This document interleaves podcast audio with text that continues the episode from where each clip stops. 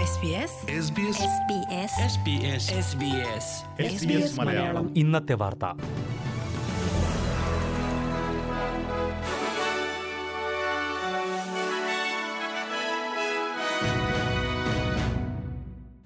നമസ്കാരം. S B S Malayalam ഇന്നത്തെ വാർത്തയിലേക്ക് സ്വാഗതം. ഇന്ന് രണ്ടായിരത്തി ഇരുപത് ഒക്ടോബർ രണ്ട് വെള്ളി. വാർത്തകൾ വായിക്കുന്നത് ദിജു ശിവദാസ്. ന്യൂസിലൻഡുമായുള്ള യാത്രാ ബബിൾ നടപ്പാക്കുന്നതിലൂടെ വിദേശത്ത് കുടുങ്ങിക്കിടക്കുന്ന കൂടുതൽ ഓസ്ട്രേലിയക്കാർക്ക് തിരിച്ചെത്താൻ അവസരമുണ്ടാകുമെന്ന് ഫെഡറൽ സർക്കാർ വ്യക്തമാക്കി. ഒക്ടോബർ പതിനാറ് മുതൽ ന്യൂസിലൻഡുമായി നിയന്ത്രിതമായ തോതിൽ യാത്രാ ബബിൾ തുടങ്ങും എന്നാണ് സർക്കാർ പ്രഖ്യാപിച്ചത്. New South Wales Northern Territory എന്നിവിടങ്ങളിലേക്ക് വരാൻ ന്യൂസിലൻഡുകാർക്ക് അനുവാദം നൽകും. ഇവർക്ക് ക്വാറന്റൈൻ ചെയ്യേണ്ടി വരില്ല. സൗത്ത് ഓസ്ട്രേലിയയും വൈകാതെ ഇതിന്റെ ഭാഗമാകുമെന്ന് ഉപപ്രധാനമന്ത്രി മൈക്കൽ മക്കോർമാർക്ക് അറിയിച്ചു. എന്നാൽ ഓസ്ട്രേലിയക്കാർക്ക് ന്യൂസിലൻഡിലേക്ക് പോകാൻ ഇപ്പോൾ കഴിയില്ല. ന്യൂസിലൻഡുകാരുടെ ക്വാറന്റൈൻ നിബന്ധന ഒഴിവാകുമ്പോൾ സിഡ്നിയിൽ ആഴ്ചയിൽ മുന്നൂറ്റി ഇരുപത്തി അഞ്ച് പേർക്ക് അധികമായി ക്വാറന്റൈൻ ഒരുക്കാൻ കഴിയുമെന്ന് ഉപപ്രധാനമന്ത്രി വ്യക്തമാക്കി. ഇത് മറ്റു രാജ്യങ്ങളിൽ കുടുങ്ങിക്കിടക്കുന്നവർക്ക് ഉപകാരപ്രദമാകുമെന്ന് അദ്ദേഹം പറഞ്ഞു. ക്വീൻസ്ലാൻഡ് കൂടെ ട്രാവൽ ബബിളിന്റെ ഭാഗമായാൽ ഇരുന്നൂറ്റി അൻപത് പേരെ കൂടി അധികമായി അനുവദിക്കാൻ കഴിയുമെന്നും ഉപപ്രധാനമന്ത്രി വ്യക്തമാക്കി. കോവിഡ് സാഹചര്യം മെച്ചപ്പെട്ടതോടെ അതിർത്തി നിയന്ത്രണങ്ങൾ ഇളവ് ചെയ്യുന്നതിന് കൂടുതൽ സംസ്ഥാനങ്ങൾ പദ്ധതി പ്രഖ്യാപിച്ചു. ശക്തമായ അതിർത്തി നിയന്ത്രണങ്ങൾ നടപ്പാക്കിയിരുന്ന ക്വീൻസ്ലാൻഡും ടാസ്മേനിയുമാണ് പുതിയ ഇളവുകൾ പ്രഖ്യാപിച്ചത്. ന്യൂ സൗത്ത് വെയിൽസുമായുള്ള അതിർത്തികൾ നവംബർ ഒന്നിന് തുറക്കാനാണ് ക്വീൻസ്ലാൻഡ് തീരുമാനിച്ചത്. തുടർച്ചയായ ഇരുപത്തിയെട്ട് ദിവസങ്ങളിൽ സ്രോതസ് അറിയാത്ത സാമൂഹ്യ വ്യാപനം ഇല്ലെങ്കിൽ മാത്രമാണ് അതിർത്തി തുറക്കുക. നിലവിൽ കഴിഞ്ഞ ഏഴ് ദിവസങ്ങളിൽ ന്യൂ സൗത്ത് വെയിൽസിൽ സാമൂഹ്യ വ്യാപനം റിപ്പോർട്ട് ചെയ്തിട്ടില്ല. കൊറോണ വൈറസ് ബാധ കുറഞ്ഞ സംസ്ഥാനങ്ങളുമായി അതിർത്തി തുറക്കുമെന്ന് ടാസ്മേനിയയും പ്രഖ്യാപിച്ചു. South Australia Western Australia Queensland A C T Northern Territory എന്നിവിടങ്ങളുമായി അതിർത്തി തുറക്കാനാണ് തീരുമാനം. ഒക്ടോബർ ഇരുപത്തിയാറ് മുതലാകും ഇത് നടപ്പാക്കുക.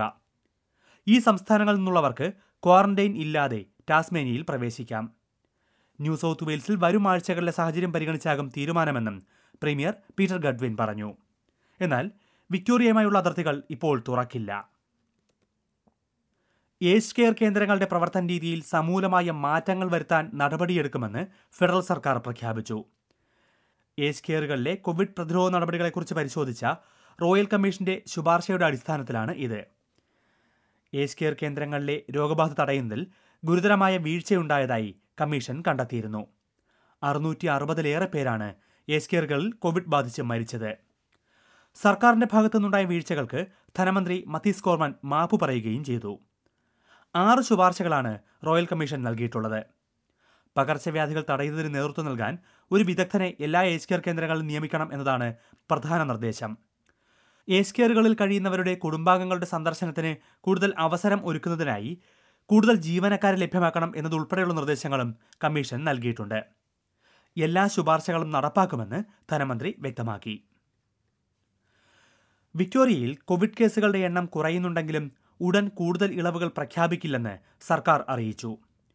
പുതിയതായി ഏഴ് കേസുകളാണ് സംസ്ഥാനത്ത് ഇന്ന് സ്ഥിരീകരിച്ചത്. രണ്ട് മരണങ്ങളും റിപ്പോർട്ട് ചെയ്തിട്ടുണ്ട്. മെൽബണിലെ ചാർട്സ്റ്റൺ ഷോപ്പിംഗ് സെന്ററുമായി ബന്ധപ്പെട്ടുള്ള ഒരു ക്ലസ്റ്ററാണ് ഇപ്പോൾ സജീവമായിട്ടുള്ളത്. ഈ ക്ലസ്റ്ററിൽ പതിനൊന്ന് കേസുകളുണ്ട്. എന്നാൽ മെൽബണിലെ പതിനാല് ദിവസത്തെ പ്രതിദിന ശരാശരി പന്ത്രണ്ട് ദശാംശം എട്ട് കേസുകളായി കുറഞ്ഞു. ഉൾനാടൻ വിക്ടോറിയയിൽ ഇത് പൂജ്യം ദശാംശം രണ്ട് മാത്രമാണ്. ഉൾനാടൻ വിക്ടോറിയയിലേക്ക് കൂടുതൽ വൈറസ് എത്താതെ ശ്രദ്ധിക്കേണ്ടതുണ്ടെന്ന് chief health officer Brett Sutton പറഞ്ഞു. അതിനാൽ കൂടുതൽ ഇളവുകൾ ഉടൻ അനുവദിക്കില്ല എന്നാണ് അദ്ദേഹം വ്യക്തമാക്കിയത്. സംസ്ഥാനത്തെ ക്വാറന്റൈൻ സംവിധാനത്തിൽ മാറ്റങ്ങൾ കൊണ്ടുവരുമെന്നും അറ്റോർണി ജനറൽ ജിൽ ഹെനസി വ്യക്തമാക്കി. രോഗബാധയുള്ള സമയത്ത് രണ്ട് ജീവനക്കാർ ക്വാറന്റൈൻ ഹോട്ടലുകളിൽ ജോലി ചെയ്തു എന്ന് വ്യക്തമായ സാഹചര്യത്തിലാണ് ഇത്. അഭയാർത്ഥികൾക്കുള്ള ഡിറ്റൻഷൻ കേന്ദ്രങ്ങളിൽ മൊബൈൽ ഫോണുകൾ നിരോധിക്കാനുള്ള ഫെഡറൽ സർക്കാർ നീക്കത്തെ അനുകൂലിക്കില്ലെന്ന് സ്വതന്ത്ര സെനറ്റർ ജാക്കി ലാംബി വ്യക്തമാക്കി. മൂന്ന് ക്രോസ്ബിൻ സെനറ്റർമാരുടെ പിന്തുണയുണ്ടെങ്കിൽ മാത്രമേ ഈ ബില്ല് സെനറ്റിൽ പാസാക്കാൻ കഴിയൂ. അഭയാർത്ഥികൾ മൊബൈൽ ഫോൺ ഉപയോഗിക്കുന്നത് സുരക്ഷാ ഭീഷണി ഉയർത്തുന്നു എന്നാണ് ഫെഡറൽ സർക്കാരിന്റെ വാദം. അവിടെ നിന്ന് രക്ഷപ്പെടാൻ ശ്രമിക്കാനും മയക്കുമരുന്ന് ലഭ്യമാക്കാനും ക്രിമിനൽ നടപടികൾക്കും മൊബൈൽ ഉപയോഗിക്കുന്നുവെന്നാണ് സർക്കാർ ആരോപിക്കുന്നത്. എന്നാൽ മൊബൈൽ ഫോൺ നിരോധിക്കുന്നത് മനുഷ്യാവകാശ ലംഘനമാകും എന്ന വിമർശനം ഉയർന്നിട്ടുണ്ട്. കുടുംബാംഗങ്ങളുമായും പുറം ലോകവുമായും അഭയാർത്ഥികൾക്കുള്ള ബന്ധം അതോടെ നഷ്ടമാകുമെന്നാണ് വിമർശനം.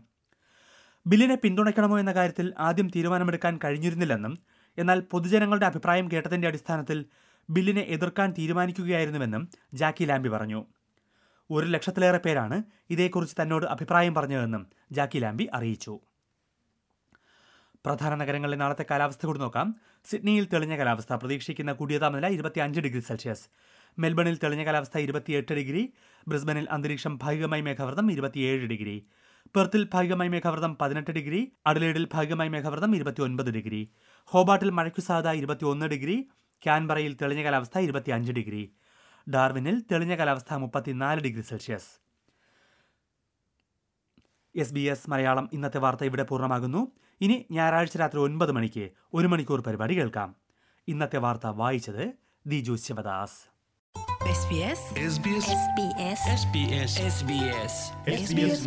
ഇന്നത്തെ വാർത്ത.